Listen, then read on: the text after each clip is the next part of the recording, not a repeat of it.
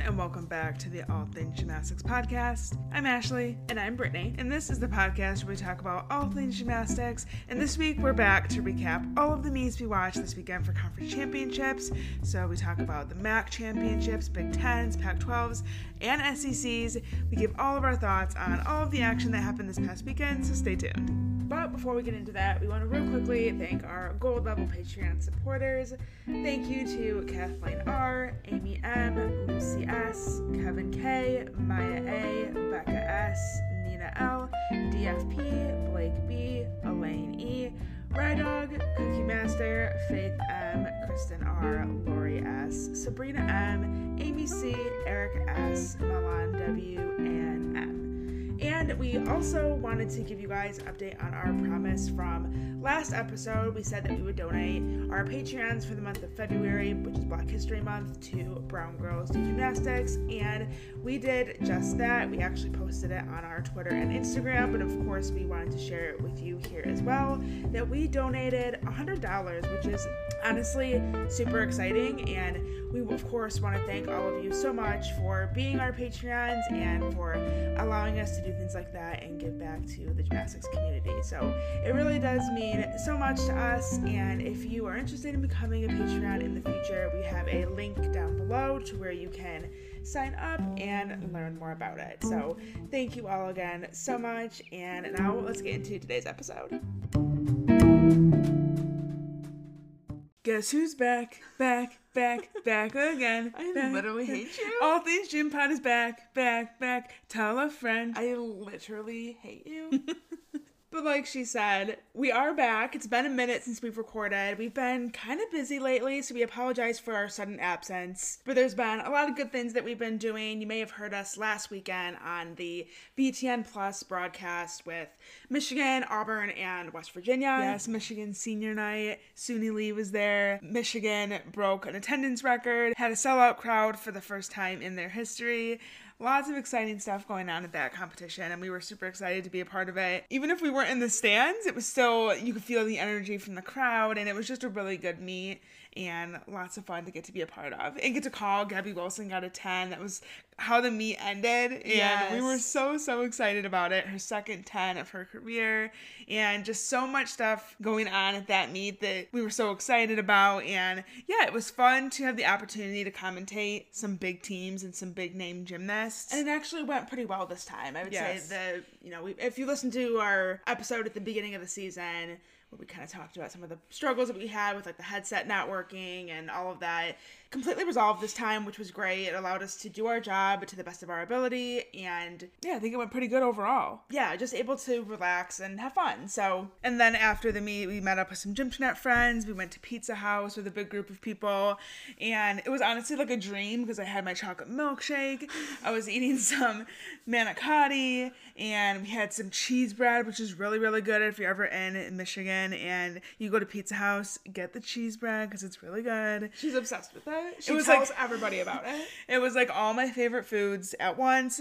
Sitting around with a bunch of gymnastics people talking about gymnastics. Abby Brenner came in, our girl Brenner, we love her. And Yeah, we were about to take a photo actually, like just all of us Gymternet people to have a photo to post, and then Abby Brenner came in, and we were like, perfect, you can be in it. so look for that on Twitter because we did post it. But yeah, it was it was a great day. Um, honestly, one of the best days I feel like I've had in a while. So lots of fun, and then that led us into the postseason officially. So conference championships just finished, and we have lots to talk about. yeah, this is the best time of the year. I feel like, well, it's hard to say because I feel like I like regionals and I like nationals, but I really do think that I like conference championships.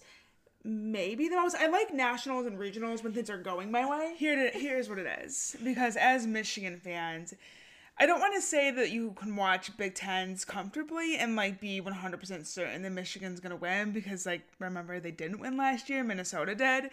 But I feel like it's fun because there's gymnastics all day long. There's potential for upsets all over the place. There's chaos, and we like chaos. Yeah, and the likelihood that Michigan is going to win is is pretty pretty high, I would say. So I feel like that's probably why you like conference championships because it kind of gives off the postseason excitement and energy Without with, the, with, a, like- with a glimmer of hope for chaos here or there. and without the extreme intensity. Like regionals is a beast. Right. Nationals is a beast. And more is on the line. Like at regionals, you have to do good in order to advance. At nationals, you have to do good to win. Whereas Big Tens or any other conference championship, you want to do good for your team and for yourself. But, but at the end of the day, you know, Michigan could have went out there and had a subpar performance and still won and still, you know, go on to do great things in the rest of the postseason. So it's intense in some ways, not so much in others. But I think postseason in general, just as a whole, is really, really exciting. Yes. And probably my favorite time of the year. I mean, obviously, college gymnastics is my favorite time of the year. No, but this specific Particular- time particularly of the year, postseason, it yeah. feels like Christmas. Yes. so we had gymnastics all day. We actually started in the morning, like at 8:45 in the morning, I think it started at, with the DTB team challenge in Stuttgart. And then from there, it kind of just transitioned into college gymnastics, and it never stopped. I think we got like a thirty-minute break somewhere in there in between, and we went for a walk because like we had to get up. I know, I'm like crusted into the couch because I hadn't moved all day. I was actually not gonna lie, real quickly. This is a sidebar comment. I was in a lot of pain yesterday from I think sitting all day long. I know, it's so bad for our bodies. My body hurts so bad, but But I think one day where you do that, it's fine. Like, Right. You'll, you'll live. I think it was worth it. Anything for college gymnastics. Okay, so we started with the MAC championships, and today in this episode, we're just going to talk about the ones that we watched, obviously, because I'm not going to talk about something that I didn't watch. Well, then back up. We actually technically started with the first session of Big Tens.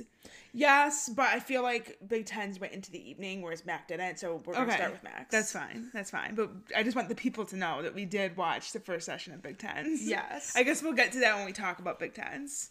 So starting with the MAC championships, I'll give you the results. We had Central Michigan in first with a 196.275, Northern Illinois in second with a 196.125, Western Michigan in third with a 196.075, Ball State with a 1959, Kent State with a 195325, Eastern Michigan in sixth with a 195025, and Bowling Green in seventh with a 192 five five. The first thing I want to say, which I'm pretty sure we said this last year as well, but my general beef with the MAC conference is why the hell is this not split into different meets? I know. There's seven teams competing. it's the longest meet of my life. Yes. It started at 2 o'clock Eastern time. Yes. And it ended at 5.30, basically right in time for the second session of Big Ten. So it was like an all-day affair. Yes. it's definitely a really long meet. And it's, it's fun at first, but then a couple hours in, you're like, all right, is this wrapping up? Right. It just feels really, really long. And like I said, there's seven teams, so they do definitely have enough to split it up if they wanted, instead of having three bye rotations for each of the teams. Yeah. that's Yeah. what ends up happening. They could do a quad for one session and then a tri meet for the other session. I feel like that would be a smarter idea, but I guess we're not we're not the ones in charge. Who do we need to contact to get this changed?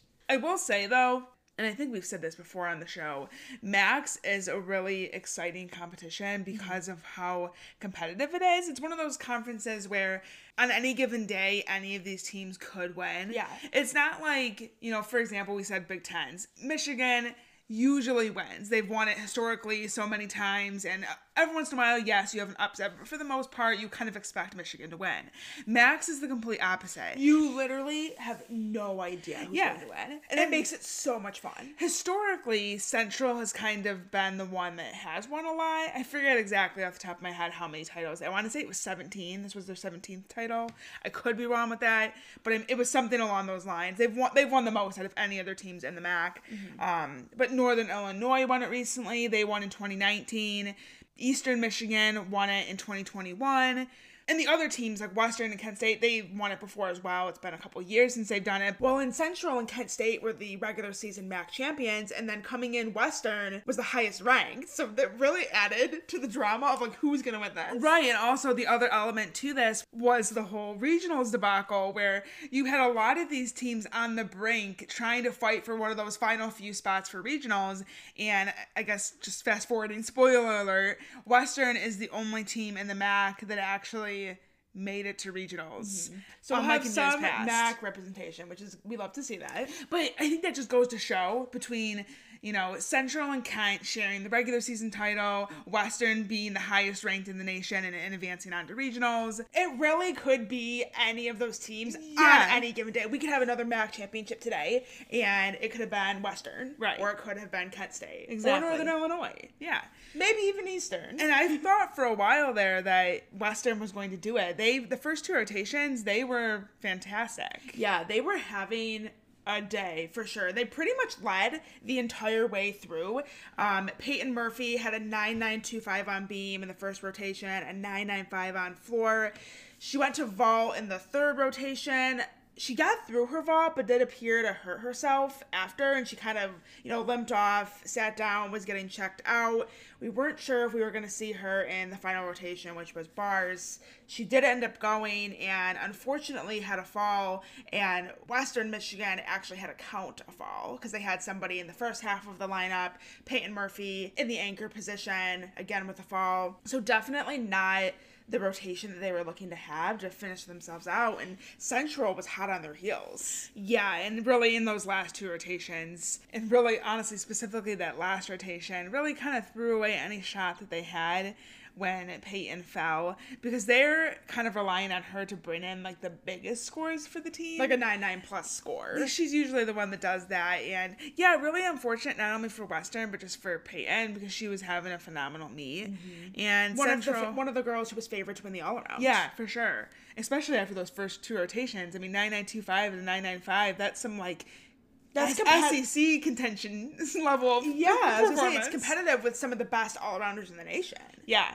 Like you could have plopped Peyton Murphy into the SEC championships and she would have been, you know, right up there. So Until unfortunately, Yeah. her mistake on bars and her fault that was okay. She got through vault, but again, did appear to hurt herself. Yeah, a little bit, a little bit of an awkward landing, but yeah, Central Michigan they capitalized on the mistakes, and Hannah Demers we are so excited for. I mean, I honestly I don't really feel like she had her best day. No, But- she actually didn't. But um, you know, sometimes we talk about capitalizing on the mistakes of other people. I think that, like we said, Peyton Murphy was one of the favorites to win, and so was Hannah. But Hannah didn't have a horrible day, but it also wasn't her best day either. I think she's capable of a lot more. Her vault was really really good, but yeah, her bar dismount kind of had an awkward landing. She had some awkward landings on floor, a couple of balance checks on beam. Nothing major, but just little things. But she was able to hang in there and put up a decent score of 39.225 in the all around and really capitalize on the mistake of Peyton Murphy and pull into the lead. Yeah, the highlight of her day was actually the 9875 on bars, and she also put up a 985 on vault. I believe she stuck the landing. If not, she was pretty dang close. I mean, like she said when she was on our show, and she said that she never really like is actually going for the stick. She just kind of finesses the landing, and it makes it look like a stick. And um, you know, she usually gets rewarded for that. So she had a 985 on vault, 9875 on bars, 9775 on beam, and then 9725 on floor. So Which that's the score I think that could have been higher. She's typically goes, you know, mid 985 range plus, goes Yeah. as high as a 99, 9925 this season. Yes. So definitely not her best day, but I mean, she got quite the honors. Well, that's the thing. I wouldn't say that it wasn't her best day. Um, maybe gymnastics wise, she could have done better, but as far as accolades, she pretty much did everything that she could have done. MAC all around champion, MAC gymnast of the year. Of course, like we said, helped her team to the team title, and then also regular season, like we mentioned. So quite a way to finish out her junior career. Like we mentioned, Northern Illinois came in second with a 196 125. They were another team that was pretty steady all the way through, in contention right until the very end. They actually had Tara Kaufmel, their floor anchor, finish out the entire competition with a 995, which allowed her to take home the title on that event. And then they also had Natalie Hamp, who shared the bar title with Ella Shamati from Eastern Michigan. and we'll talk about Eastern in a, here in a second, but I also want to give a shout out to Brooklyn Sears, who placed third in the all around with a 39 175. So lots of good talent on Northern Illinois' team, and I think they were also really in the competition once Western started to have some struggles in the last two rotations, or Oh, the last two events, I should say. Um, really, it was Central on ball putting out some pretty solid numbers. That's honestly one of their better rotations, and I think that was kind of what um, helped them pull away the slightest bit. But they should be happy, I would say, with that second place finish and, you know, kind of solidifying themselves on the top of the MAC. And then Eastern, on the other hand, they actually started out pretty strong on floor. They were getting some really, really good scores over there in the first rotation. Well, I guess technically second rotation because they started on a bye. So it was their, it was the second rotation there first. And like I said, they were posting some pretty good scores until the final two routines. And then I really think from that point forward, the energy was kind of just low, the vibes were off, and they really had a hard time, I think, getting themselves back on pace. Yeah, and it's disappointing with them being the reigning MAC champions, and also they qualified a team to regionals last year, so they were coming off of such a great season, kind of coming into the season on a high, and I think really what has hurt them is the amount of injuries to their team. We actually had just counted. Out of their roster of 24, I believe they have 14 gymnasts who are dealing with some kind of injury, which is half of the roster. Yeah, which I I'd want to say is probably the most of any team in the NCAA right now. I mean, I guess correct me if I'm wrong, but I don't know. I don't know if I have because we're not just talking about like somebody who is battling, you know, an injury throughout the season, but they're still competing. Like Hayden Crossan, she normally does all around, and they kind of need her in the all around. She's only doing bars and beam this season. I think she did like vault and floor maybe once at the very beginning of the year, but but aside from her, so okay, you subtract her from that list. That's 13 people out of a roster of 24 who are literally not competing competing. Yeah. Like they're injured to the point where they're not competing. And they're people that are normally in the lineups for Eastern in the last couple of years, or even just last season alone. Like there was Carly Kasanovich was usually on two events, and Michaela Stuckey is at least on beam, and her freshman year was more on floor. But um, and Kara Roberts on all four events. I mean, there's some key players on Eastern Michigan's team that just aren't in the mix this year and I think that really really hurt Eastern. So kind of sad to see them have such a rough season. I do think they had pretty good performance. They posted a 195.025, which is their third highest score this season. So yeah, still some stuff to be proud of. And then of course you mentioned Ella Shamani, the freshman. I mean, we've talked about her before on the show being a beam queen. Well, she's also a bars queen because she tied for the MAC bar title with a career high 99. So yeah, and that routine was one of the best routines probably not one of it, the best, I should say, bar routine that I've seen her do. It oh, was yeah. incredible handstands, toe legs. point, legs, everything was like chef's kiss. And then the dismount, she has a beautiful double layout, stuck the landing. It was a great routine. The only deduction that I really saw was she was kind of close to the bar on her Pak salto. Yeah. Um, and I'm sure that's where the deduction came from. But I'm curious if she hadn't have done that, what she would have scored. It would have been at least a 995. Yeah. Who knows? Possibly even higher because it was a, a, pretty almost flawless routine aside from that. Yeah, it was a big routine. And also, I was really rooting for her on beam. Um, I feel like Eastern's had some uncharacteristic mistakes with some of their quote unquote beam queens. Caitlin Sattler has been so good on beam, but really this season kind of seemed to be struggling with the pressure a little bit. I don't know if it's, you know, knowing in the back of her mind that this is her final season and wanting to you know, be so perfect or, you know, live up to the expectations that people put on her. I don't I don't quite know what people, it is. People, aka us, because we're always talking about how great she is. Maybe, but I noticed that there's kind of a theme going on where, you know, if one girl in the lineup messes up, there's many falls after the fact. And we saw that at MACs at well as well with Caitlin having a fall on beam and then Ella Shamani following up after her with a fall as well. I mean, those are two girls that can go over nine nine yeah, I'm pretty sure. I don't have the exact number off the top of my head, but last I looked, Ella Shamani's NQS was almost like a 9-9. She was like a high 9-8 something. I mean, yeah, and she came in as a freshman. We knew she was going to be good on that event, but she already holds the school record on beam with a 995 and also we should mention is the MAC freshman of the year. So that's really exciting for Eastern to know that they have, you know, the next 3 years with somebody who's so so good.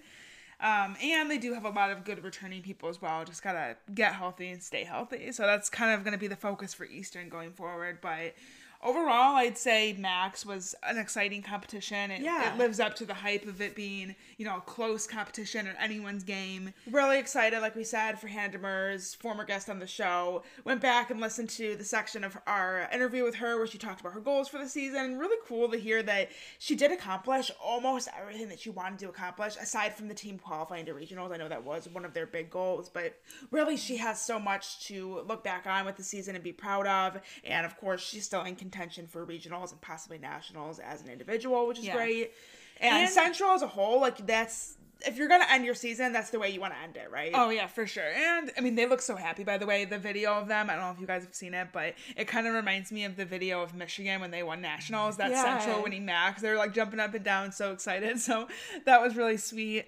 Um, but I was gonna say too with Hannah, she's only a junior, so we do get another year, maybe another two years. Fingers crossed if she decides to come back for that fifth year. But we have more Hannah Demers in our future, so you know, she still has time to achieve some of the other goals that she has, such as getting a perfect 10 and making it to the second day of regionals with her team. That was something else she wanted to do. So, you know, it's good. She can't achieve it all in one year. you know I Right. You got you got to spread out the wealth a little bit. Right. You got to have something else to work for in your next season. So, good things are ahead for Central Michigan and Hannah And Western as well. I, I do want to kind of just wrap up with saying that they really did look incredible. And I know they ended up finishing in third, but so proud of them for making it on to regionals, representing the MAC, doing so well this season, being the highest ranked team in the MAC. Just so, so well deserved. And I think they're going to be hungry for redemption. So I'm really excited to see in the next two weeks what they're able to do with regionals and beyond. Moving on to Big Tens, like Ashley said before, we watched the morning session and then, of course, we watched the evening session. Total rankings and scores all combined from both sessions. We have Michigan out on top with a 198.2, Michigan State in second with a 197.05.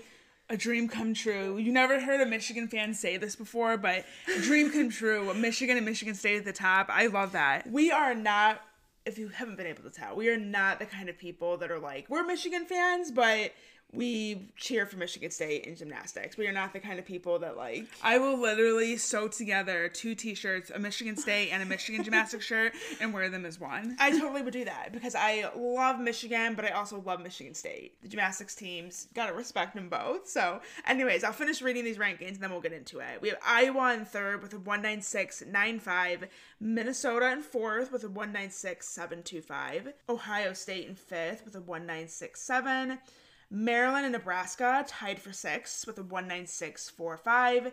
Illinois is in eighth with a 195.825, Rutgers in ninth with a 195.75, and then Penn State, kind of a disappointing performance with a 194.7 to finish 10th.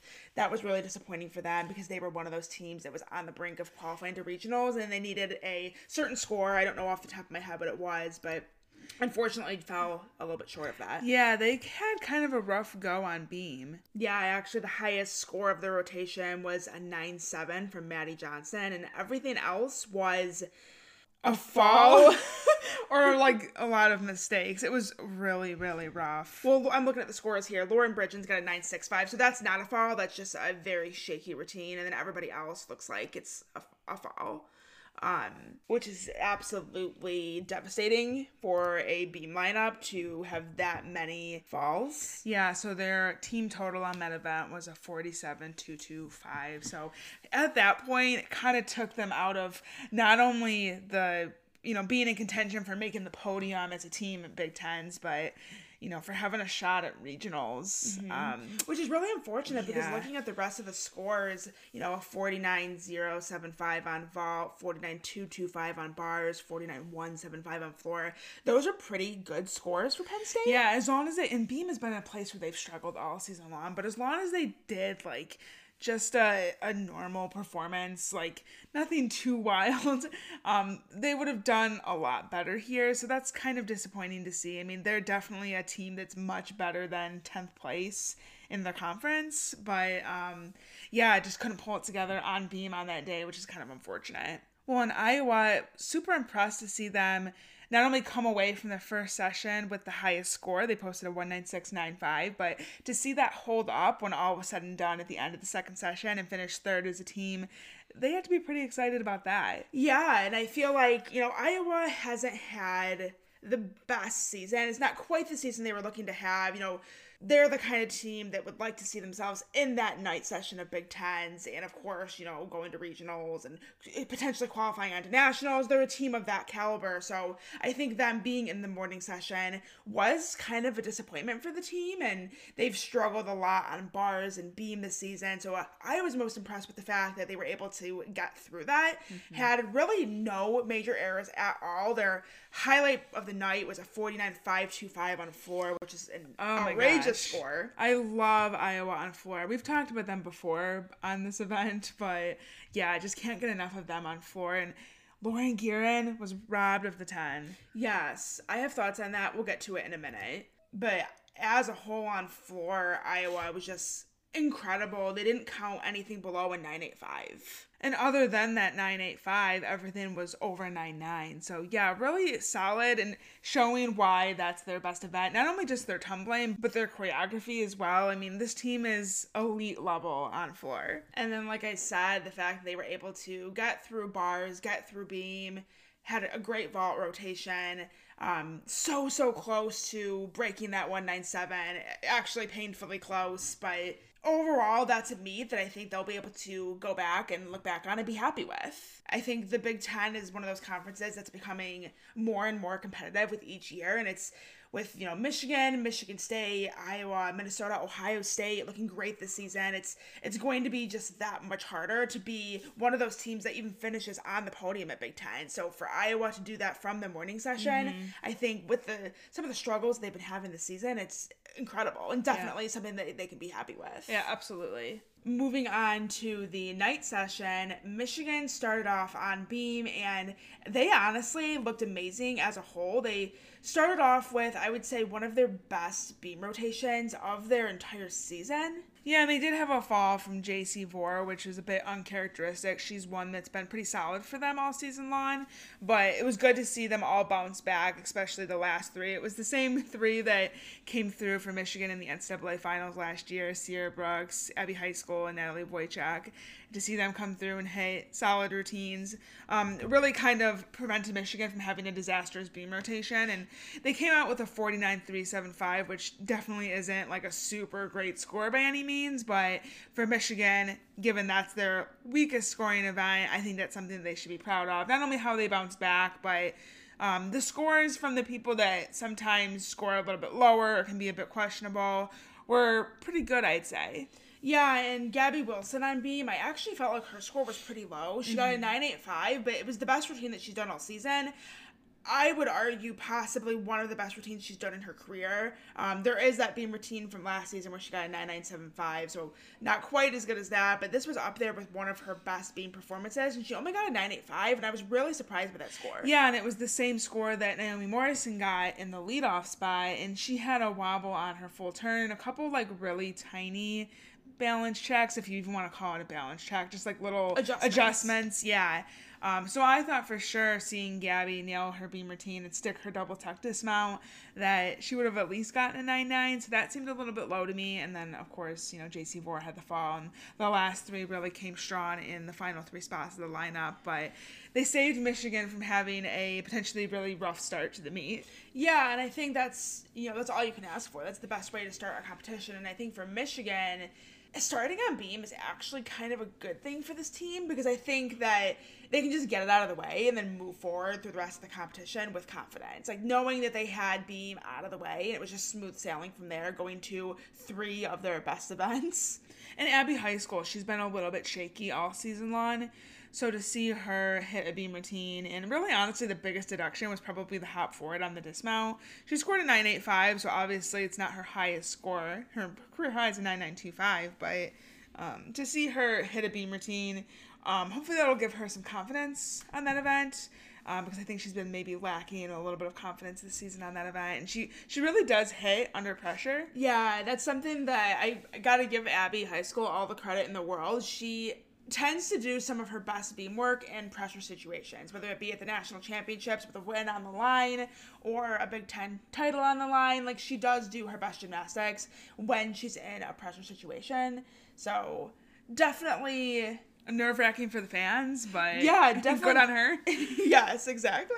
I would say the highlight of Michigan's competition is for sure vault. They got a 49 725 with one of those vault rotations that we saw kind of at the beginning of the season. They were, you know, they kind of came out of the gates really strong on vault and were sticking vaults left and right. And then as you know we got to the middle point of the season the later part of the season we weren't seeing quite as many stuck landings. I think they were trying too hard to go for the stick and it was resulting in actually like bigger deductions. Yeah but really here wasn't the case. We saw some stuck vaults or some near stuck vaults definitely more on par with what they are wanting to see from themselves as they head into the rest of postseason. Yeah Reyna Gugino led off really trying to go for that stuck landing in the leadoff spot, I think, and ended up taking a step backward and kind of to the side. Scored a 9.825, but then after that, the rotation was, you know, pretty much what you would expect for a team like Michigan. Yeah. Ranking out those 995s, Abby Heiskell, Naomi Morrison, Natalie Wojcik,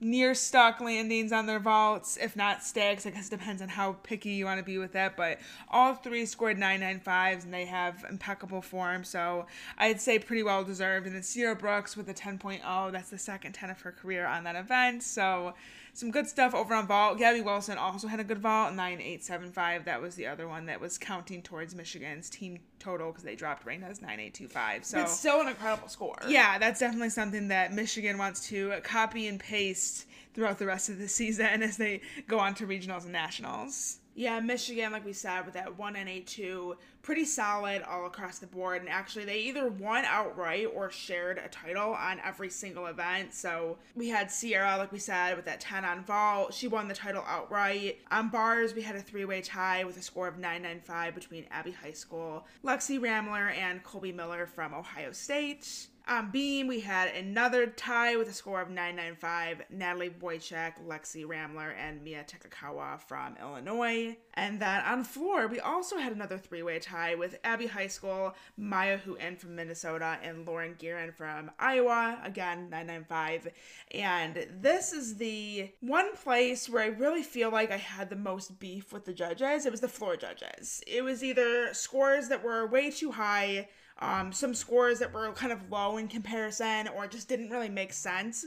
I think when you look at you know, Abby High School, Mya Hooten, and Lauren Guerin, I think that the quality of Lauren Guerin's routine and Mya Hooten's routine was superior compared to Abby Heiskell. And I love Abby Heiskell, and it was a great routine. It wasn't in any way a bad routine from her, but I, I, I do think a 995 was a bit too high. I actually probably would have gone either 985, maybe 99 for that routine. Yeah, I think 99 if we're being generous. Yeah. Um, 985 if you're being a little bit more accurate. Um, she definitely on her first pass had a pretty big step forward on the Arabian double front, which you, you're allowed to take a step forward because you're tumbling forward. So she's allowed to do that, but it just wasn't as controlled as it could have been. It kind of was like a bounding step forward.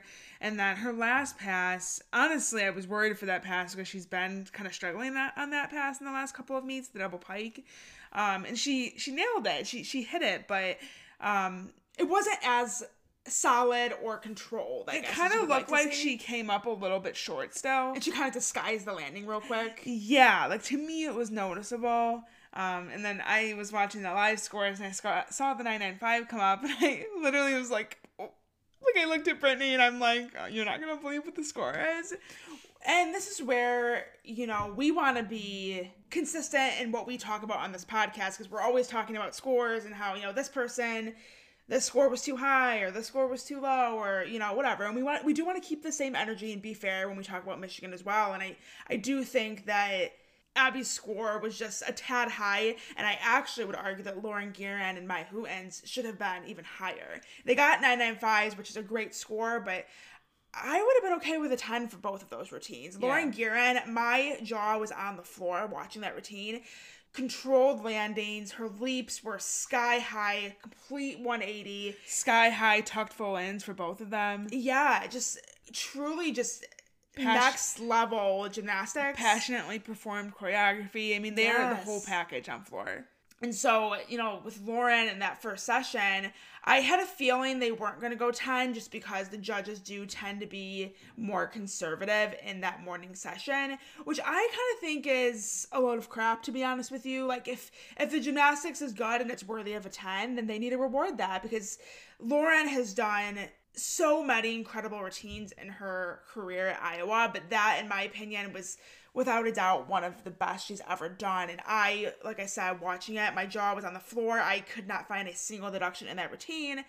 And it went 995, which I was like, ugh, like, come on, so close. Just give it to her already. Well, because she is a senior and she's not coming back, so we really, really want the 10 for her. And it's it's not that it's not possible at regionals to get a 10, but it's just not as likely, I feel like. So I was really, really hoping that this would be her moment to get a 10 and to kind of go out with that moment. And Yeah. it, it just felt like a missed opportunity to me. It did. And then, so then you have in the night session, Mya Hooten same thing. Incredible tumbling, just performance, everything was so, I would say, perfect. And we know that Mya's capable of perfection. She's done it several times this season. Yeah, And four times in her career, three this season. I definitely think that those two should have just been the outright winners on that event. And I would actually argue that their scores should have been 10. I agree with that. But Abby Heiskell, not in any way to take away from the incredible day that she had. She actually won the all around. And that is something that I think shocked her. It shocked Bev. It shocked a lot of us because she's an incredible gymnast, an incredible all arounder, but she sometimes gets overshadowed by her teammates, Natalie Wojcik and Sierra Brooks, being just the incredible all arounders that they are. Right. Abby is someone that you don't always necessarily think of right away when you think of who's going to win that all around title. She's there, of course, and it's definitely possible for her to do it, but is not always one that's at the forefront of your mind, I guess. And she really just had a great day. 995 on three events and then the 985 on beam. I mean, really, I don't have a complaint about her winning the title. I think that it's hard, you know, you could argue that she was overscored on floor, but I do still think that at the end of the day, you know, her routines compared to everyone else's routines across the board, she was really, really clean and just had a solid day from start to finish. Yeah, she didn't make a mistake. She didn't. she did some of her best gymnastics on that day, so I'm ecstatic for her to not only win the all around title, but to also win the bar title. Um, she's the lead off on bars for Michigan. Yes. And that was my fear was I was kind of Yeah. more I was more on the all around watch, not necessarily on like win the Big Ten bar championship watch, but I was like to Brittany, she's in first, so like we need her to get a big score if she's gonna win. And then I'm like, but she's in the leadoff spot. I don't know how that's gonna go. And then she got a 995, as she should. I mean, she's like impeccable on bars. That was, and, and I feel honestly so annoying saying this because I feel like I've said this before, but that was one of the best bar routines that she's done. Yeah. And I genuinely mean that, at least this season, I'll say that. Um, I guess in her career, we could probably go back and find routines that have also been equally as good, but so far this season, you know, there'll be little tiny things where she'll be just shy of a handstand on, on the, top, you know, on the top of the bar when she comes up from her pirouette in the beginning. Or sometimes her Jaeger, she catches really close to the bar and can see, I shouldn't say really close, but she catches close enough to where you can see the bat arms when she's catching. Right, so Or on her Pak salto in the air, sometimes she goes a little crooked. Like her, her hips just like move a tiny bit in the air. These are little loose. tiny things that we recognize from watching Michigan week after week. We notice like the little tiny things that the coaches probably even notice. Like we're like always looking for like little areas where they can improve to be even better the next time they come out. So um, I think we really notice when it's someone's best piece of gymnastics on Michigan's team. We really notice it because we kind of pay attention to just like every little toe point, finger placement, everything. and I knew when Abby did that bar routine that it was the best routine that she's done this season. I agree. For her to get that big score in the leadoff spot and then also just maintain it and come away with the title is really, really cool. And obviously, we mentioned, you know, a couple minutes ago, she didn't win it outright. It was a tie. Usually in conference championships, there's always a, a huge tie on every event. right it comes down to you basically need a 10 to win it outright. Yeah. Or you're looking maybe a nine nine seven five, you could win it outright.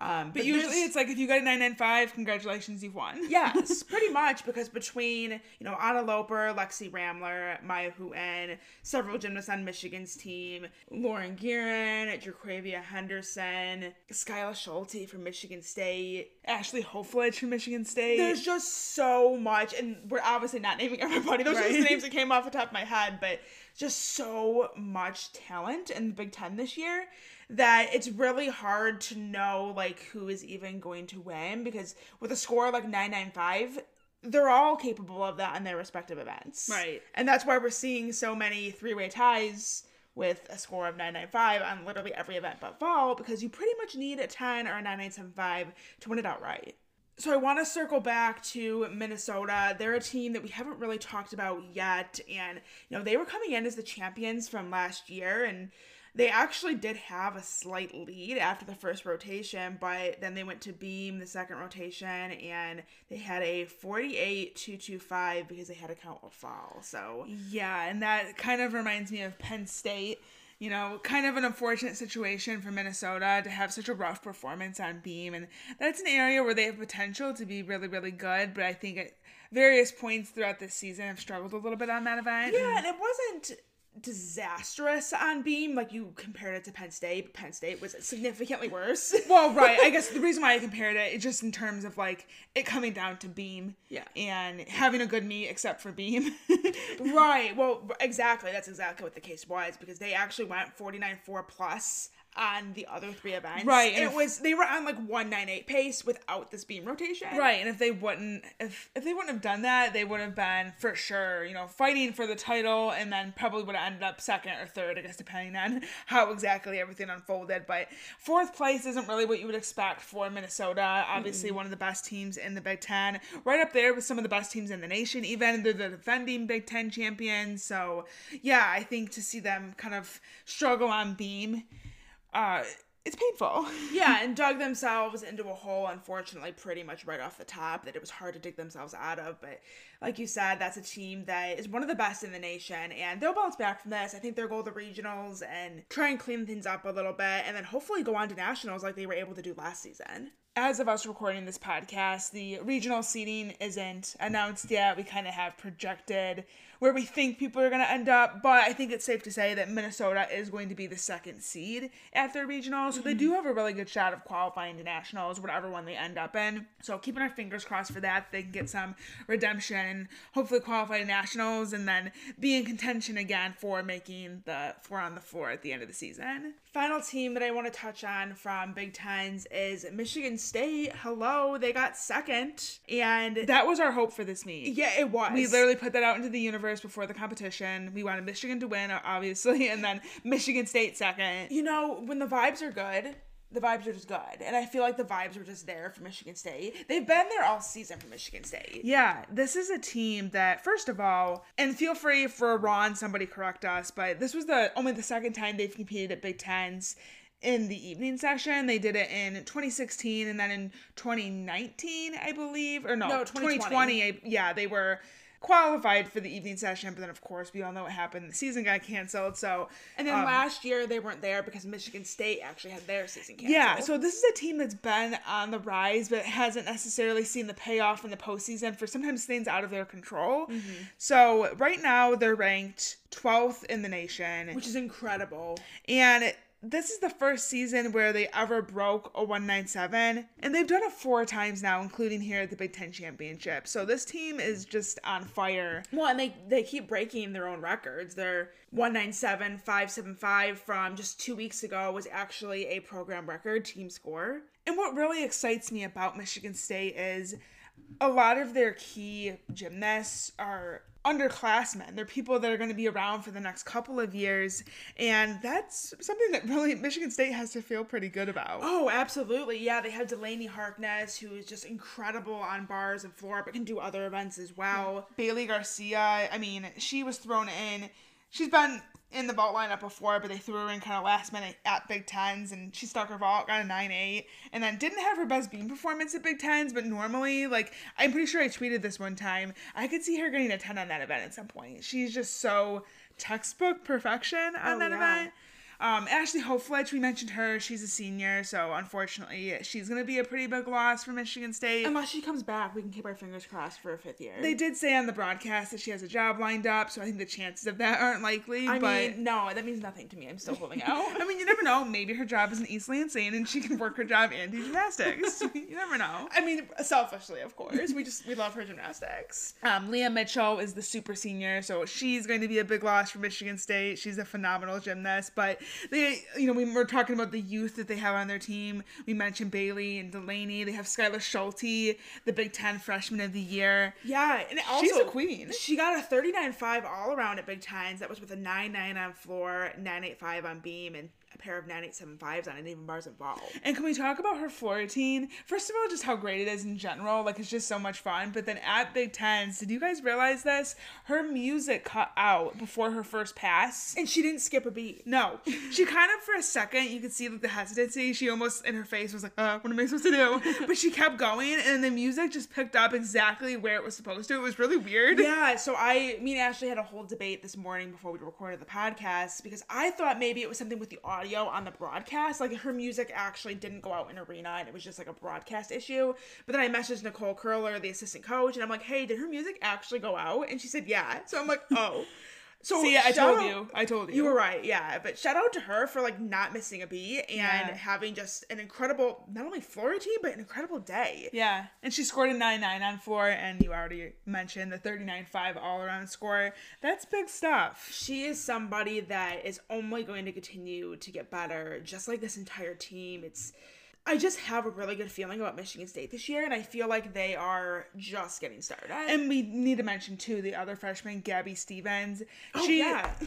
yeah, don't forget. no, it's like literally their whole roster is so Yeah. good. Like I want to mention all of them. I mean, she only did three events at Big Tens, but she can do all around. And don't forget, she has a perfect 995. Only does Yurchenko full, but has hit the perfection mark on that event. Well, yeah, she got nine nine at Big Tens, so Yeah, big stuff there. And then also the.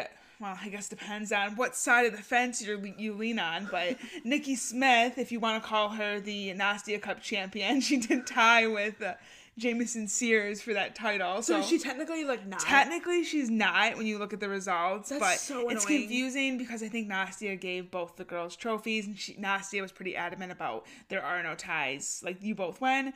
So it's kind of conflicting because like inside gymnastics, we reached out to USA Gymnastics to like clarify, and they said that Jamison Sears won. So technically, yes, they, they broke the tie because how they oh. break the tie is they look at the all the scores from the meet, and whoever had the highest score from the meet wins. And Right. Jamison Sears, she won. That's all fine with me, but I just don't like it. Like, can we just call them both winners? Well, I am, so that's why I'm, I'm here to say that the Nasty, one of the Nastia Cup All Around champions is going to be at Michigan State next year with her sister Nia Smith, who we also haven't mentioned. Only did four Big Tens for a 985, but does other events as well. And just so, as you can tell, we're so excited about Michigan State. just so much, so much talent on this team.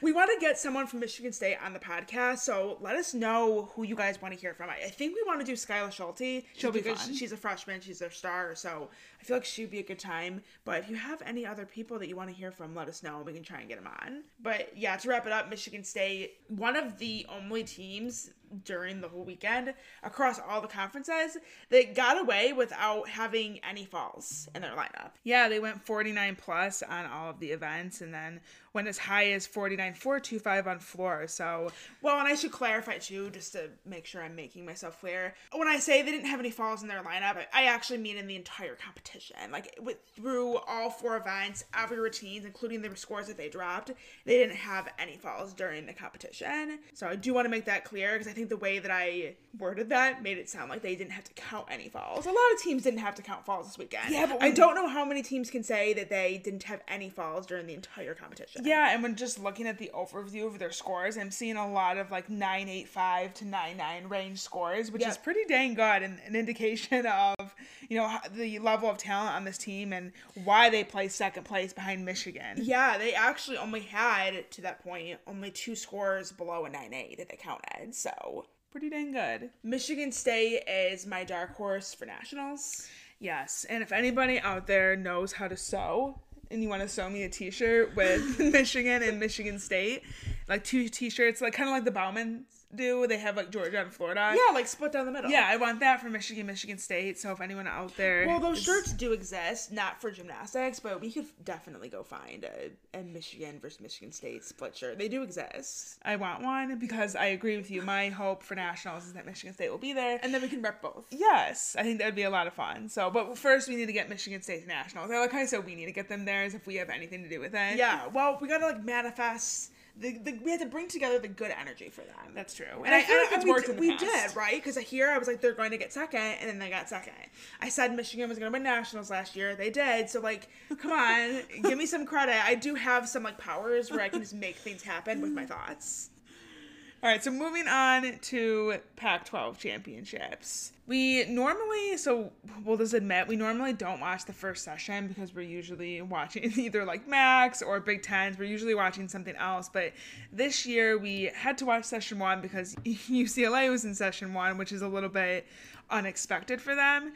But, you know, they had an okay day. I think it could have been worse, but it also definitely for sure could have been better. Yeah, I think that they started out kind of average on the first two events, so vault and bars, and then they picked up momentum as they went along, which is good to see. That's that's what you want to see. Is if you're not going to come out the gates and be like lights out from the start, then at the very least you build momentum as the competition goes on. So. UCLA is one of those teams that they've had a really rough season. Um, they've been kind of hot and cold, if you will. Like they're either really, really average or they're pretty good looking. Yeah. Um, and I feel that Pac 12s for them was somewhere in the middle of that. It wasn't their best, it wasn't their worst. Um, it was just okay. They were actually pretty close to breaking a 197. Just short of it though, with a 196.95. The highlight rotation for them was definitely floor exercise, where they posted a 49.425. And I would say, like you said, the last two events for them, beam and floor, those I view that as their strength this season.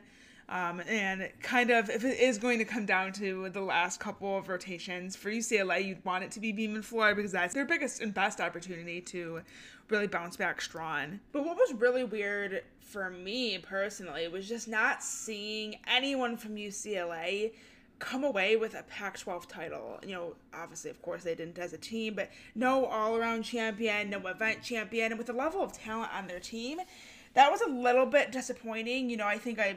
I thought that Jordan Childs would contend either in the all around or on And you know, she an event. had a good day and was really consistent across all of the events, but didn't break 9 9. And that's something that I don't know if it's because it was the first session. I mean, it must have been because it was the first session, but there wasn't a whole lot of 9 9 plus scores for UCLA. Nora Flatley got a 9925 on beam, Emma Malabuyo got a 9925 on floor, and Brooklyn Moors got a 9 9 on floor. But other than that, Everything was 9875 or below. Oh, also Oh. Chae Campbell on vault got a 99. and Anna Pettigrew on being. Okay, so there was some nine nines, but I guess just not as much as No, that's fair they're to capable say. of. Like It's- Jordan Childs didn't get a nine nine. Chae Campbell, other than Vault, was 985 or lower and everything. Yeah, Nora we know on floor and bars is capable of going at least nine nine. So yeah, it just wasn't everything that they're capable of for sure. Yeah. And I think Vault is probably one of their weaker rotations. Um, Sekai Wright went for the one and a half and struggled with it. I think she should stick with the full. I know they want to have a 10 start value But her full lineup. was so nice. There's no, I am not a big fan of going for difficulty unless you can do it and actually have confidence and belief that you're going to get it on your feet. Yeah. It's just not worth it in a sport where perfection is everything. Um, and the tiniest little, you know, half tenth deduction can mean that you lose a championship. I, I just don't think that it's worth going for difficulty unless you have full confidence that you're going to be able to do it well. And Sekai does her full well, so I think a better strategy for UCLA as they head into postseason would be to just go for those clean, consistent Yurchenko fulls. So, session two, we, just being honest, we didn't watch it as closely as we would have liked to because we were so engulfed in the SEC championships that were happening at the same time. So, we did have it pulled up on our TV and we were watching it, but it was more so just catching glimpses of what was happening rather than. You know, being engulfed in every little detail of the meet.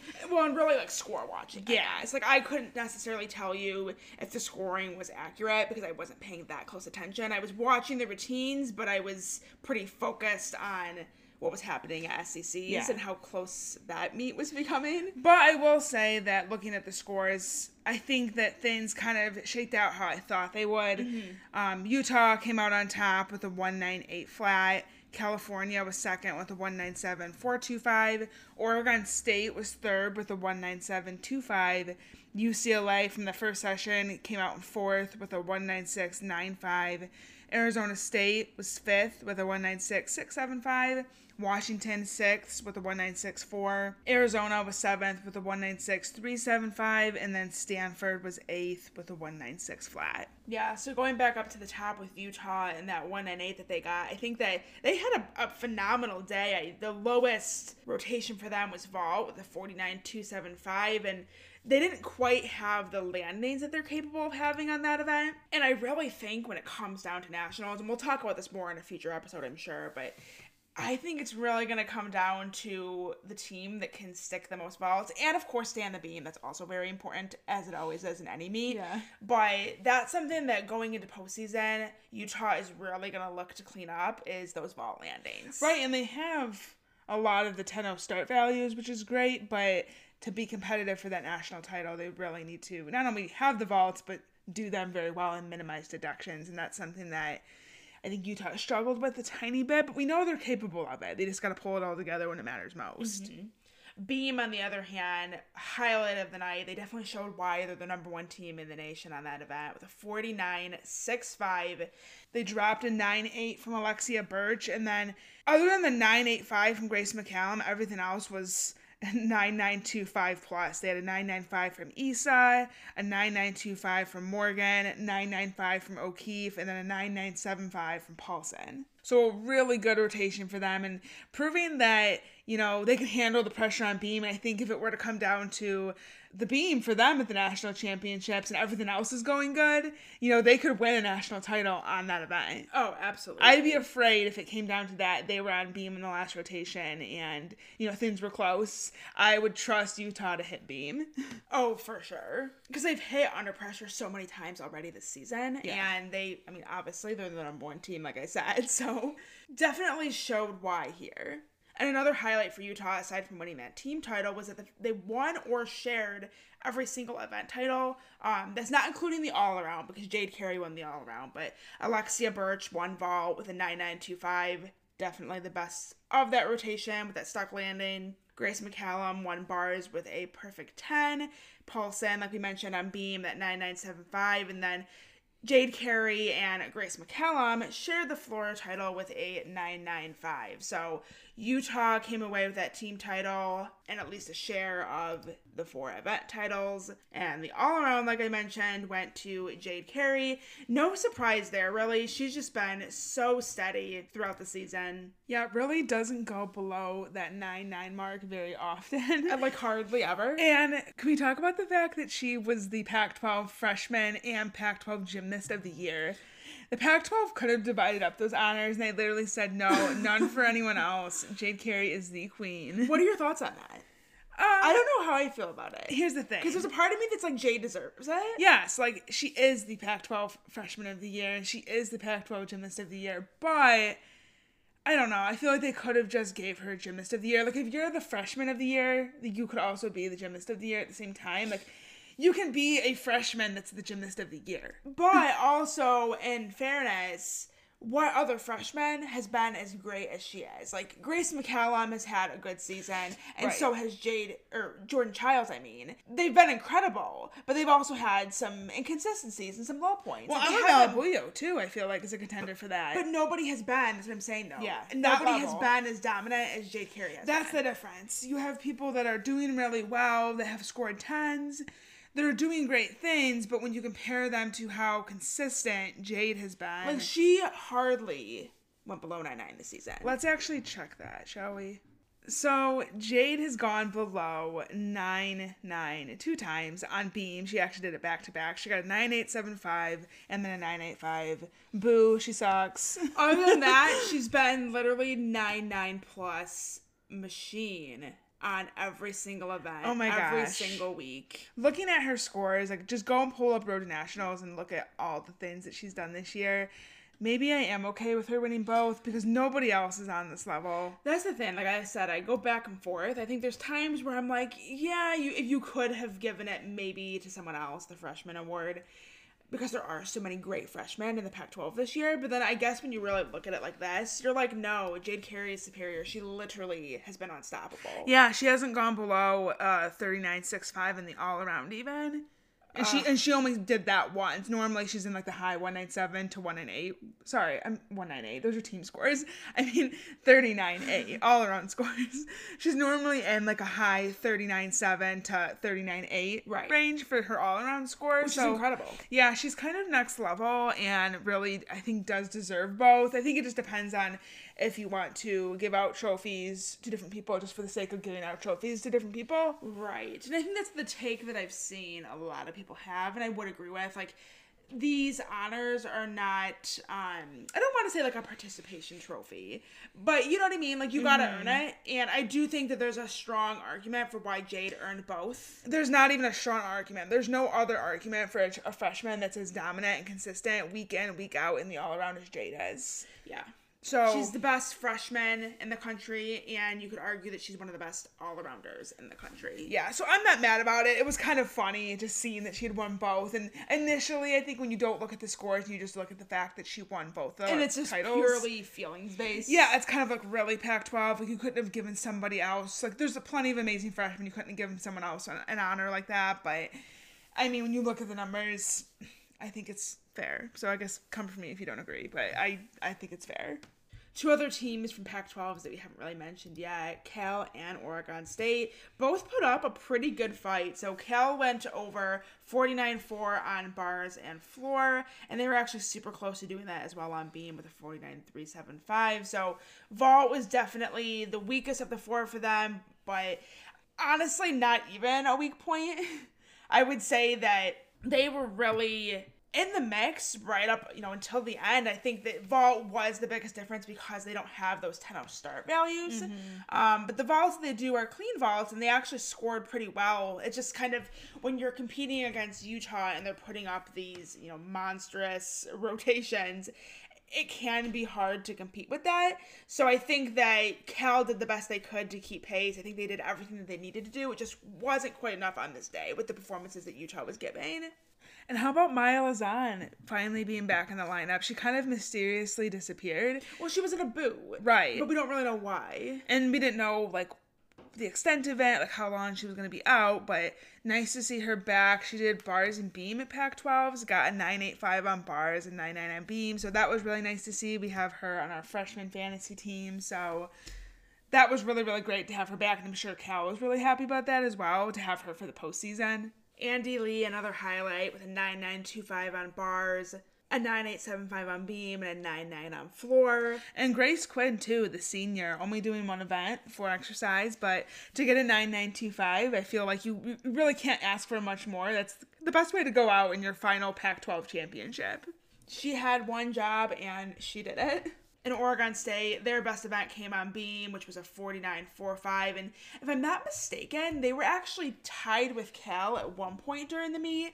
Um, I'm not quite sure what rotation that was, but similar to Cal, it really just had a great day. I just don't think it was quite enough to keep pace with Utah with how exceptionally well they were doing, but I definitely think that this is a performance they're going to be happy with. And as they move into regionals, I think, you know, they have two weeks to kind of clean up some little deductions, little landing things here and there, just get some of those tenths back to really, you know, boost that team score. And I think that they're one of those teams that we haven't really talked about a whole lot this season aside from Jade Carey and all of the amazing things that she's done.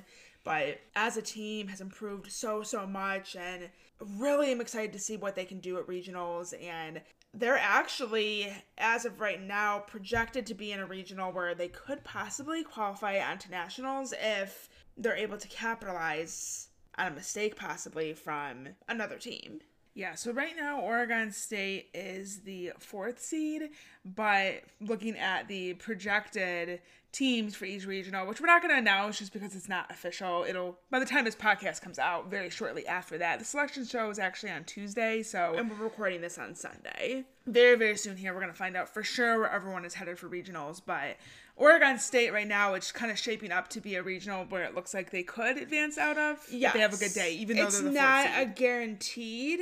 But the teams that are in their regionals, um, Oregon State on a good day is just as good as those teams, and I would say maybe depending on what happens, you know, things happen. Some teams make mistakes or there's injuries, and you know, Oregon State is that kind of team that you just can't count out. I guess is what I'm trying to say. So uh, I think they should be feeling pretty good as they head into regionals and the trajectory of you know where they're headed as a team. And if not this season, then definitely next season for sure moving on to the SEC championships, which, like we mentioned, we were kind of primarily watching that during Pac 12. So we would catch glimpses of Pac 12s, but really what had our focus was the SEC meet because it was an interesting one. LSU and Florida, I think, were the favorites coming in, although Alabama, of course, is the defending SEC champions. But, you know, LSU really didn't have the strongest meet. So we're gonna start with the the total standings, so you guys know who placed where. Florida was first. They posted a 1982. Alabama was second, 197825. Auburn 197225 and third. Missouri was fourth, 196875. LSU fifth, 196725. Arkansas sixth, 19645. Kentucky seventh, 19635. And then Georgia in eighth with a 1958. So, yeah, LSU really not their best performance, and it really kind of started off on the wrong foot with the uneven bars. Kiya Johnson really right from the get go overshot a handstand. I think was just being a little bit too aggressive and yeah. came off the bar. And from there, I think that kind of affected the team's energy and their mm momentum and really not the way you want to start the SEC championships. Yeah, because what ended up happening is Elena Arenas went up in the second spot, had a, a good routine going, but a very significant landing deduction on her double layout got a score. I think it was a nine six. That it was like a nine six range. Hold on, Ashley's gonna look it up here. Yeah, nine six two five. Yeah, so they had that, and so then kind of like okay, they're looking at counting that because Kiya Johnson already had the nine two in the lead right. spot, and then they were doing pretty okay, and then in the anchor position, Sami Durante also had kind of a awkward fall, unexpected fall, posted a 925. And really, from the first rotation, LSU kind of took themselves out of it. Yeah, with, with that for sure. Or if anything, they were going to be banking on all the other teams also having a quote unquote disastrous rotation. So, definitely not the start of the meet that they wanted. And I think they kind of just carried that low energy with them throughout the rest of the meet and just some uncharacteristic mistakes throughout the rest of the competition. The biggest one I think comes to my mind on vault was Haleigh Bryant. I don't think I've ever seen her miss that vault. No, and it was funny because I was pretty sure that I saw it in the background. I forget who was up on beam for Alabama, but I was kind of looking in the background at who was going for LSU, and then I was pretty certain it was Haleigh, but then I saw them like balk, and I'm like, I tweeted on Triple Twist. I'm like, was that Haleigh that I just saw? Like, I almost couldn't believe it because she does the same vault pretty much week after week. Yeah, she's almost like a sure bet for a 995 or 10 every single time she does her vault. Or at least a 99. Like, yeah. at least that. Never would have imagined her just completely mistiming the vault and balking like she did. It was kind of scary, but glad to see that she was okay. At least we think she was okay. Mm-hmm. Fingers crossed. But yeah, just um that was kind of weird for LSU and they had some overall high points I would say. Like I think Beam they put up a pretty nice score there. They got a 49.55, which was actually the second highest team score on that event. Florida was the only one that did better with a 49-7. So that was definitely the highlight of their meet. And I think coming off of the bar rotation that we mentioned, that is an incredible way to bounce back, but overall, it did seem like even on vault and floor, the energy was just kind of flat. I think, you know, it's hard to come out the gate and not have the start that you were wanting and then kind of know that you already have it, like the meet's already basically done for you at that point. So, um, just trying to get through and keep going and build momentum. I think that's a really, really challenging thing to do. So it was nice to see that they were able to bounce back in the way that they did on Beam. But definitely something they're going to want to improve upon heading into regionals because as it's looking to shape up, it looks like it's going to be a tough regional that LSU is seeded in. We are the second seed, but kind of one of those teams that, you know, as we saw here at SECs, if they have a rough performance, there's a lot of other teams that could upset them. Yep. And that's going to be something that's really, really interesting for them in the postseason. And remember last season at regionals, that was kind of the meet where they had some struggles, and you could argue that maybe they didn't deserve to advance on to NCAA. So we're gonna obviously hope that they have a better performance than that, but um, yeah, they're definitely not gonna be happy with this performance. Well, and it's a shame too for them coming off of an incredible week before that, their senior night against Utah. They came out on top and posted a huge score. LSU has been kind of I almost want to say a little hot and cold, like they, Yeah. like UCLA has been, where they have really, really highs, and then they also just have some random lows mixed in there. That's what's scary about them as a team, whether you're a fan or not a fan. I think, like on both sides of the table, you just You- never know what to expect You from can't LSU. you can't count them out because you know that they're very capable of like destroying you potentially. Right, like if you're a fan of LSU, you know that they can go out and have a good meet and they can advance on to nationals. They could win nationals on a good day. Like they, they have the potential to do that. But then also They're they the have kind of team that can make a mistake and somebody could upset them. Right. So if you're not a fan of LSU, it's like you could, you know, almost. It's not out of the world to think that LSU can make a mistake and your team would beat them out for a shot at nationals. Right.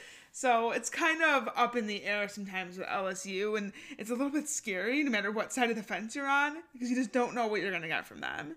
But they have a couple weeks to try and figure it out and work on getting some of their confidence back. I think that's been the biggest struggle for them this season is they once things start kind of going downhill, they let it go all the way. They they get on their sleds and they go all the way down the hill instead of trying to climb back up. Yeah, I think they just get really in their heads about it instead of just letting it go. Mm-hmm. They kind of just stay in that and that's not good. So that's hopefully something that they can work out before regionals and then hopefully for them heading on to nationals. But lots of other good gymnastics going on here. We were really rooting for Auburn. That's secretly what we were hoping for. We wanted to see Auburn win the SEC title. Well, we love chaos, and I always love a good upset.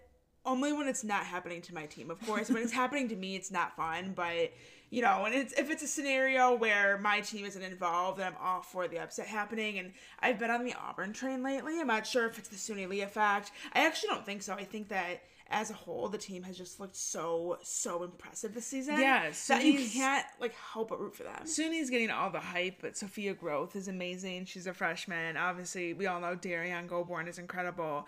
I mean, they really do have a really good team this year, and they're proving that they're, you know, one of the best teams in the nation. And they also can contend for a national title on their best day because the highest score in the nation belongs to Florida, Utah, and Auburn. So so don't count them out. Right. They posted a 198.575 when they faced Florida. So um, they're definitely capable of big things, but didn't have their best performance at SECs, but they still came away with third place. So, like, rock on, Auburn. Yeah, they started on Beam, which is actually their best event, their highest ranked event, and they had an okay rotation going. I in the second position, Aria Brusch fell. Um, they bounced back pretty strong. Cassie Stevens had a 9825. Sophia Groth and Gabby McLaughlin did Angry Beam. I was so here for it. It was so aggressive. I love Sophia. Every time she landed one of her skills, she like nodded her head, like as if she was saying, "Oh yeah, like, Right, I just like, did that." I dare you to find any deduction in this. It was a great routine, and Sophia Groth, like I mentioned, also had a great routine for a 995. So, um, you know, looking at the scores for Auburn, a little bit up and down on Beam. It was bad, it was good, it was bad, it was good, it was good, you know, bad again. Yeah, and Suni Lee in the anchor spot.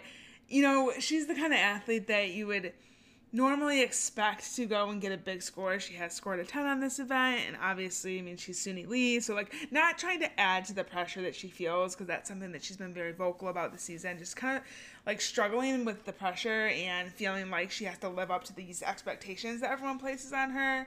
And well, right. it's hard because, you know, when Auburn has a fall and it comes down to her, you would think that she'd be the one that could go and get a huge score because she has done that before, but um, did struggle a little bit at SECs, only posted a 945, and unfortunately Auburn had to count that score. So she struggled the last couple of weeks because she did the same thing at Michigan where she missed her connection and that affected her start value and didn't have the best day there either. So, well, what's really unfortunate from this SEC meet at least was she fell on her series and it was something that I don't even really think she needed to do. She does a front aerial back handspring, and then she did a layout step out after that. She should have just done the front aerial back handspring, I think, and yeah. she probably would have stayed on. I think obviously we appreciate the difficulty, and you know we we love to see it, but kind of like I was saying earlier, I forget what team now I was saying it for, but oh, it was UCLA on ball. Yeah. Um, I think in some cases if unless you're super super confident and you're super super consistent you're better off just going for what's easier and we'll get the least amount of deductions. And I think, you know, sometimes by doing the most, you open yourself up to get more deductions yeah. or to possibly have a fall. Right. We talked about it too with like someone like Leanne Wong, for example, on Beam doing so many skills, it's like, yes, it's great that she can do all these skills, but you're also giving the judges that much more to deduct from mm-hmm. the more that you do. So it, it's tricky with these elite athletes because they have so many skills that they can do. And of course, they, they kind of want to maintain, especially if they plan on coming back to elite, like both Leanne and Suni have alluded to, they kind of want to maintain some of their skill level, their elite skill level. And, you know, Suni's always been the kind of athlete that likes to go for the difficulty, likes to do things differently than everyone else. And it's really, really cool to see. But it's unfortunate in hindsight when she makes a mistake and she didn't really need to do it. Like yeah. watching her do that acro series, she was straight until she went for the layout step out. Yep. So she probably wouldn't it pained have, me. Probably wouldn't have fallen if she didn't go for the the very last skill. But yeah, I don't know. Suni, I mean, shout out to her. She went on to have a great rest of the meet. She posted a 9875 on ball, ended the meet with a perfect 10 on bars, and then also got a 995 on floor, which that was something she had struggled with the week before at Michigan as well. She nailed her routine at SEC. So posted a 39275, which really isn't bad for an all around score considering she had a fall. Right. Just and also, to show you how good she is. Right. Also, I mean, I know I mentioned it, but I just want to emphasize the nine four five on beam with a fall. That's a really really good score for a fall because that means that the judges basically they really didn't find much wrong with the, the routine other than that because it's five tenths for the fall. So right. They only took a half of a tenth besides that fall. So, I mean, so good. Even with the fall, she's just so good. and really has nothing to worry about, nothing to get in her head about. Suni will be fine, I'm sure of it. Just kind of, you know, a little blip. It happens to everyone, and I think now with some extra rest in between as we head into regionals and eventually nationals, she'll have a little bit of time to rest, unwind, and then eventually kind of re gear back up to go out there and do what she needs to do for the rest of the season for herself and for her team. Alabama, we mentioned they're the reigning SEC champions. They had a really good meet. They finished second with a 197.825, but really pretty solid across the board. If it wasn't for Florida having you know, one of their strongest meets of the season. You know, Alabama could have very easily won as well. They really didn't let up too much. No. You know, other teams were making mistakes. Alabama kind of stayed in it with Florida the whole entire time. Yep. So they were here to win. Yeah, and lots of highlights for them as a team. I think for me personally, one of the biggest stand-up moments was Shania Adams on bars. She struggled all season long on that event. And we know this because we have her on one of our fantasy teams, and the battle is always do you put Shania Adams up? Yes or no? Because she can be so great, but she can also be so inconsistent. Yeah, so she did get a 995 on bars at SECs, and that was the only event she did. So, round of applause for Shania Adams. Love to see it. And they didn't count anything below a 9-9 actually. So Lily Hudson had a 9-9, Cam Machado with a 9-9-2-5, and then Makarri Doggette, Luisa Blanco, and of course Shania Adams, like we mentioned, with a 9-9-5. So an absolutely lights out rotation for them and a great day overall. I think the biggest problem, or I guess area of concern for Bama fans, came on Beam. Unfortunately, the very last routine, Luisa Blanco had a, a great routine going, as she always does, and unfortunately fell on her dismount. And that, in and of itself, is disappointing when the meet is so close, but also just the possibility of injury there because she was grabbing, um, it appeared like her calf. I yeah. thought. Um, I saw some people online saying it was her ankle. I think it was definitely her calf. I mean, we haven't heard anything official yet, but it did appear to me, at least, that she was grabbing her calf area. And she came out, you know, for awards with her leg wrapped, and she was on crutches. So we don't have, you know, like we just said, an official update yet, but hopefully she's okay because that would be a pretty big blow to Alabama as they head into postseason to lose their top all their top all arounder and their their star. Yeah, for sure. And in regards to SEC specifically, I mean.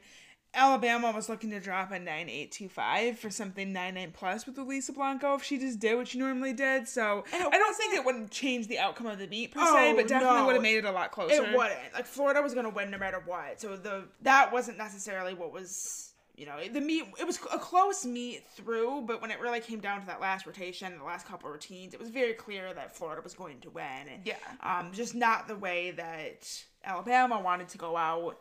Um, of course, you never want to see an injury like that. But Florida, on the other hand, like we mentioned, absolutely incredible. Had one of their best performances of the season. And, you know, I really didn't have too many too many qualms with this meet as far as scoring. I think that Florida was really just that good. I honestly was kind of surprised that Nya Reed only went 995 on vault. I thought they were going to give that a 10. I think that's the best vault I've ever seen her do. I think so too. I think in Trinity Thomas, you know, she had a great vault as well. I think Nya's was better.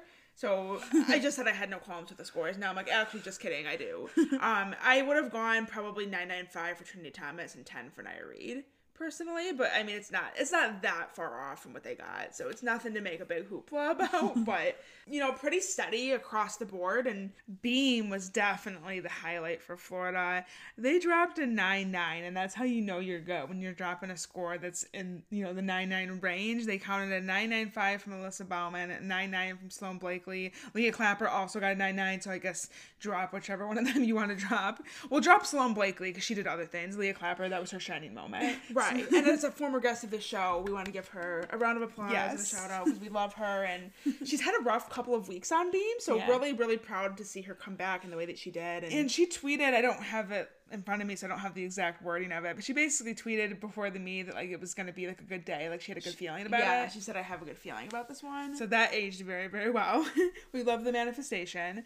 Um, finishing up beam scores, Megan Skaggs nine nine five in the leadoff spot. That's some queen level shit right there. And then Trinity Thomas nine nine two five, Leanne Wong nine nine seven five for one of the best routines I've seen her do. Beautiful dismount, stuck it cold, just some great stuff there. So that was definitely I would say the highlight for Florida. Yeah, and definitely a team to be afraid of, I would say, as we head into postseason. Yeah, so I want to point out, which I'm sure most of you are aware of this by now, but we also we didn't get a chance to mention Oklahoma. We didn't unfortunately get to watch them. Oh shit! I completely forgot. well, we didn't watch them at all because there was just so much gymnastics going on. But Oklahoma won Big 12s with a one nine eight two. That's the score Michigan won with, and that's also the score Florida won with. Yeah, and Oklahoma, I feel like from what I did see, like the couple individual routines that I saw, looked pretty great. And obviously with a score of one eight two, you have to assume that they did pretty great. Yeah, I just think it's really funny that those three teams are kind of, at least in my opinion, feel free free to disagree, but in my opinion, those are the three teams that are really the strongest contenders for that national title and mm-hmm. for all of them to win their conference championships with the same score is not helping the matter. It did nothing for us in regards to determining who we think is actually going to win this. And it did everything in terms of increasing the stress. Right. So. I really think any team could win it on the day. And Utah's in the mix as well. Yeah, they That's posted the a 198. They're they're two tenths behind if you're just looking at conference scores. So those have been my final four teams since the start. And I've really been you know, holding on to that throughout season. I still think that we're going to see Michigan, Oklahoma, Florida, and Utah as the final teams. Um, of course, there's always room for someone else to sneak in there, and I would I would be for it. But I think as far as who actually wins, you know, Utah, Florida, and Oklahoma are phenomenal on beam. Literally the three best teams in the nation on that event. I am very, very afraid of them as a Michigan fan on that event because that is the one event that we have been, I would say, kind of average on. It's not horrible. It's not like we're going up and counting falls necessarily. But if it comes Um, down to like it did in 2021, the beam for Michigan, I'd be a little bit more afraid this year for Michigan on beam than I was last year for them. Yeah, we were definitely more steady at this point in the season, heading into postseason on that event. Whereas those teams really are thriving on that event and are pretty, you know, level on the other events as well. So But at the same time, so I think hitting beam is incredibly important, but I also think sticking vaults is going to be important because I really think between floor and bars, all of these teams are pretty even keeled. I feel like when it comes to uneven bars and floor exercise, one team or the other isn't necessarily any stronger or weaker. I feel like they're pretty much equal on those two events, and on any given day, they can go out and do pretty much on par with each other, if that makes sense. Um, so it's gonna come down to beam, of course, and then also vault, who sticks the most. I agree. Um, and that's where I feel like, so I said Michigan, you know, when you rank them in comparison to the other three teams on beam, Michigan, I'd probably say is the worst on beam. But I also think when you flip to the other side, they're the best on vault. And Michigan has proven time after time this season, like, and also like we saw at Big Tens, that they're really very capable of going up there and getting 995 plus scores from start to finish in their lineup, whether it's a stuck vault or a very small hop on a vault, very, very minimal deductions on that event. So that's where I think it'll be interesting is they make up ground for those couple of times that they may miss on beam, get them right back on vault. Right, by by several times they're able to do that on vault. So it's gonna be a really exciting postseason. I don't want the season to be over. Like I'm not wishing the season away, but I am ready just to get to nationals and just get the show on the road. I know. I'm so tired of talking about like who we think is gonna win. Like, let's just Let's go. do it. Let's just go there and do the dang thing, and may the best team win. I'm excited for it. I'm very excited too. Brittany and I will be there, so that's exciting. I'll be partially working, partially fan. So I'm thinking what I'm gonna do is I'm going to put on like a Michigan t-shirt, and then I'm gonna have to go buy something that looks professional that I can wear as like media clothes, and then I can alternate between things. And I can rip off Why don't you just wear like something that's yellow or blue? because it's funner because I have this vision in my head. It's a lot funner to so say okay, now you feel free to exit out of the podcast at this point. Now we're just being stupid. Say Michigan wins. I'm gonna rip my shirt off. I'm gonna slap a Michigan tattoo on my face, and I'm gonna be in like party mode. The second I'm done with like anything like business related. I literally can't stand you. I really just think that's a that's a good idea. Um, That's a lot funner than just wearing something that's yellow colored. That's professional. That's not fun at all. right. Being professional is not fun. No, it's not. but this is the situation I've got myself in. So, Well, you're supposed to be doing podium training. yes. So, actually, all jokes aside, I'm, I'm supposed to just be doing podium training. We've discussed other things, but um, I actually bought these tickets with Brittany and our friend Amy back in November. It was like a Black Friday sale. We got a pretty good deal on tickets. Yeah, we have great seats. Um, that was before I got the job in Inside Gymnastics. So, Then you're like, surprise! I actually have to work and somehow utilize these tickets that I bought. So the plan I think is that I'm gonna do podium training just to kind of get that content banked for Inside Gym, but then also just be able to still enjoy the meet as a fan because I've been really looking forward to it. And we've had these tickets for a while, so there probably there probably won't be any wardrobe changes, but if there is, that's my plan. I'm gonna have the Michigan shirt on, some kind of like big sweater over it so it looks like normal, doesn't Yeah, look chunky. a big sweater in Texas. Yeah, That's what you're gonna do. Okay. Yeah, yeah, you, you gotta do something because then I can just rip it off. I'm gonna have like a water tattoo ready to go. I'll go have it ready, like this last rotation, the final routine. If I think Michigan's gonna win it, I'm gonna wet up that water tattoo, and I'm gonna slap it on my face, rip the shirt off, and pull out my pom poms, and I'll be good to go. I can join the the after party. You know what I mean? Oh my gosh. Okay, well, you have fun with that, and stay tuned for our after nationals recap. We'll tell you all about it and how Ashley was able to manage being a fan and working all at the same time. We will probably, in all that seriousness, have another episode before nationals. Yeah, we'll probably do something.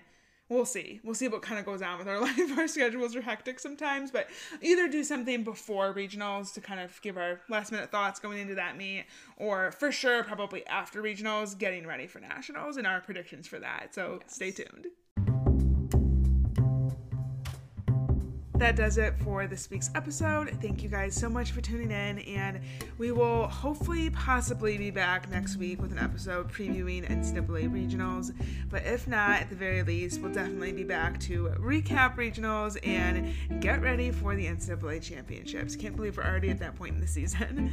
Until then, we hope you guys have a lovely week, and we will talk to you real soon. Bye.